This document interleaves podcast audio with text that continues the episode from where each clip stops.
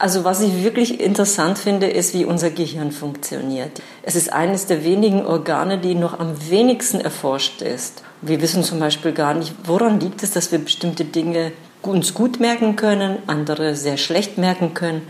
Warum vergessen wir? Und wie wird überhaupt Erinnerung in unserem Gehirn gespeichert? Welcher war dein größter Glücksmoment als Wissenschaftlerin?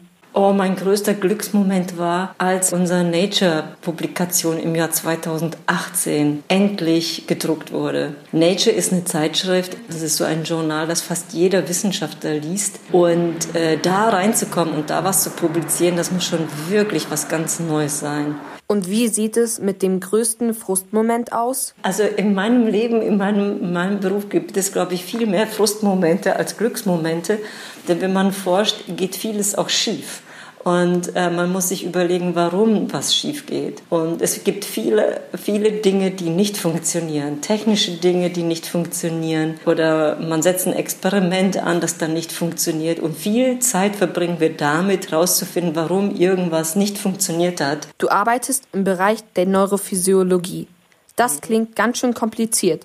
Kannst du erklären, was Neurophysiologie überhaupt ist? Ja, Neurophysiologie ist natürlich ein sehr breiter Bereich in der Gehirnforschung und beschäftigt sich zum Beispiel damit, wie einzelne Nervenzellen in unserem Gehirn ausschauen, welche Funktionen sie haben, wie sie mit anderen Nervenzellen kommunizieren und äh, wie sie bestimmte Funktionen äh, unseres Körpers kontrollieren, wie zum Beispiel die Bewegung eines Arms oder ähm, wie wir in der Lage sind, eine Banane von einem Apfel zu unterscheiden oder oder halt eben, wie es uns äh, möglich ist, an bestimmte Dinge uns zu erinnern oder bestimmte Dinge zu erlernen und dann auch zu behalten und zu einem späteren Zeitpunkt, wenn wir sie mal brauchen, wieder, wieder abrufen zu können.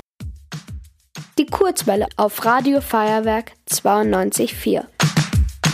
Also zum Nervensystem gehören alle Nervenzellen unseres Körpers. Und die bündeln sich in Form des Gehirns und im Rückenmark. Aber es gibt auch außen im Körper Nervenzellen und zum Beispiel Nervenzellen, die es uns erlauben, Berührung oder so wahrzunehmen. Ja, also wenn dich jemand an der Haut berührt, dann spürst du das ja. Und das geht nur deswegen, weil es eine Nervenzelle gibt, die sozusagen auch in der Haut sitzt und dann irgendwie muss ja diese Information, ah, da wurde ich berührt, aber an das Gehirn weitergeleitet werden, ja. Also man kann sich das Gehirn vorstellen wie so, so eine Art Zentrum, das so ganz viele Ausstülpungen hat, so ganz viele Ausläufer bis in die Haut hinein, damit das Gehirn weiß, aha, da fand eine Berührung statt. Welcher ist der beste Weg, uns Sachen zu merken? Zum Beispiel Vokabeln. Also Lernen ist immer eine Form von Wiederholung. Und ähm, in dem Moment, wo man das wiederholt, lernen wir sozusagen, wie wir unseren Körper kontrollieren müssen. Und da gibt es ganze Gruppen von Nervenzellen, die daran beteiligt sind, dass der Körper das richtig macht. Und diese Nervenzellen, die müssen sozusagen miteinander sprechen. Ja, die eine sagt der anderen, Mensch, das Bein muss mehr gehoben werden. Und dann sagt die andere, ja, aber damit der nicht umfällt, muss jetzt aber das andere Bein irgendwie so und so gestellt werden oder die Arme ausgebreitet werden, damit der Körper nicht umfällt. Und so unterhalten sich die Nervenzellen miteinander und zwar so lange, bis dann dieser Bewegungsablauf richtig sitzt. Und das kann man eigentlich auf alles Mögliche übertragen, auch zum Beispiel auf Vokabeln lernen oder Mathematik lernen. Hast du sonst noch einen Tipp,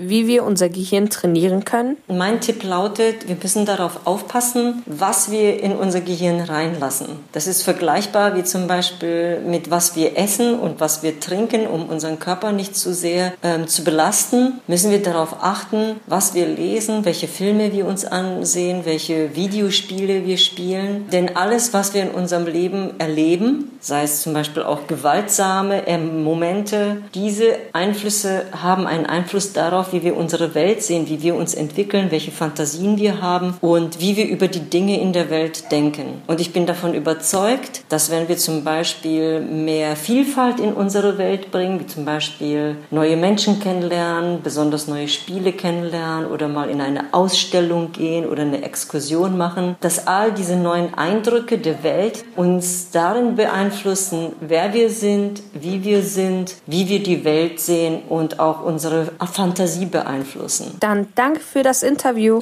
Also ich bedanke mich nochmal vielmals für dieses interessante Interview und es hat mir ganz großen Spaß gemacht heute.